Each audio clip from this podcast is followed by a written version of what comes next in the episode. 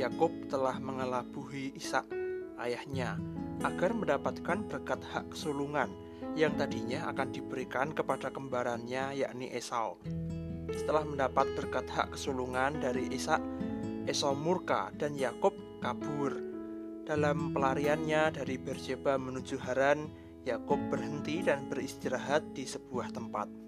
Dalam tidurnya, Yakub bermimpi melihat tangga yang ujungnya sampai ke langit dan malaikat-malaikat Allah turun naik di tangga itu. Lalu Tuhan berdiri di sampingnya dan berfirman. Kejadian 28 ayat 15 sampai 19.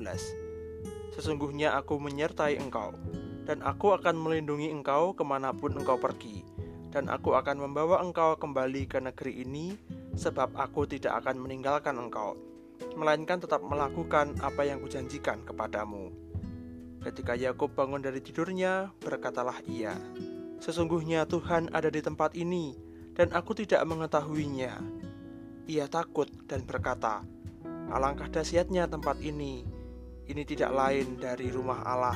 Ini pintu gerbang surga. Keesokan harinya pagi-pagi Yakub mengambil batu yang dipakainya sebagai alas kepala dan mendirikan itu menjadi tugu dan menuang minyak ke atasnya. Ia menamai tempat itu Betel. Dahulu nama kota itu Luz.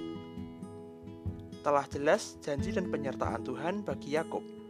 Tuhan akan memberikan kepada Yakub tempat berada itu baginya dan bagi keturunannya.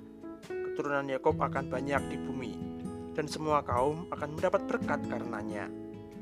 Tuhan menyertai dan melindungi Yakub ke mana pun ia pergi dan memenuhi janji bagi Yakub. Setelah mendapat penglihatan dalam mimpi tersebut, Yakub menyatakan bahwa Tuhan ada di tempat ini, tetapi ia tidak mengetahuinya. Yakub menyadari penyertaan Tuhan atas hidupnya. Yakub menyadari janji Tuhan dan berkatnya yang besar.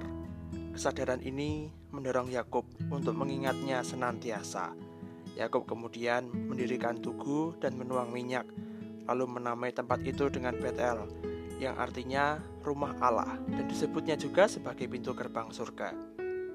Kehidupan setiap orang percaya terus berjalan dengan rutin, sehingga terkadang terasa sebagai kebiasaan belaka. Semuanya terasa serba biasa. Di waktu yang lain terkadang terjadi peristiwa yang begitu mengenenggelamkan emosi, baik itu sukacita besar, kesedihan yang mendalam, maupun emosi yang lain. Hal-hal tersebut bisa membuat orang-orang lupa bahwa hidupnya itu sejatinya senantiasa disertai oleh Tuhan. Tuhan berkenan memberikan pengingat dengan menolong manusia agar dapat menyadari betapa besarnya karya dan penyertaan Tuhan di dalam hidupnya. Mari kita perhatikan bahwa ada banyak hal dalam hidup ini terjadi karena anugerah Tuhan.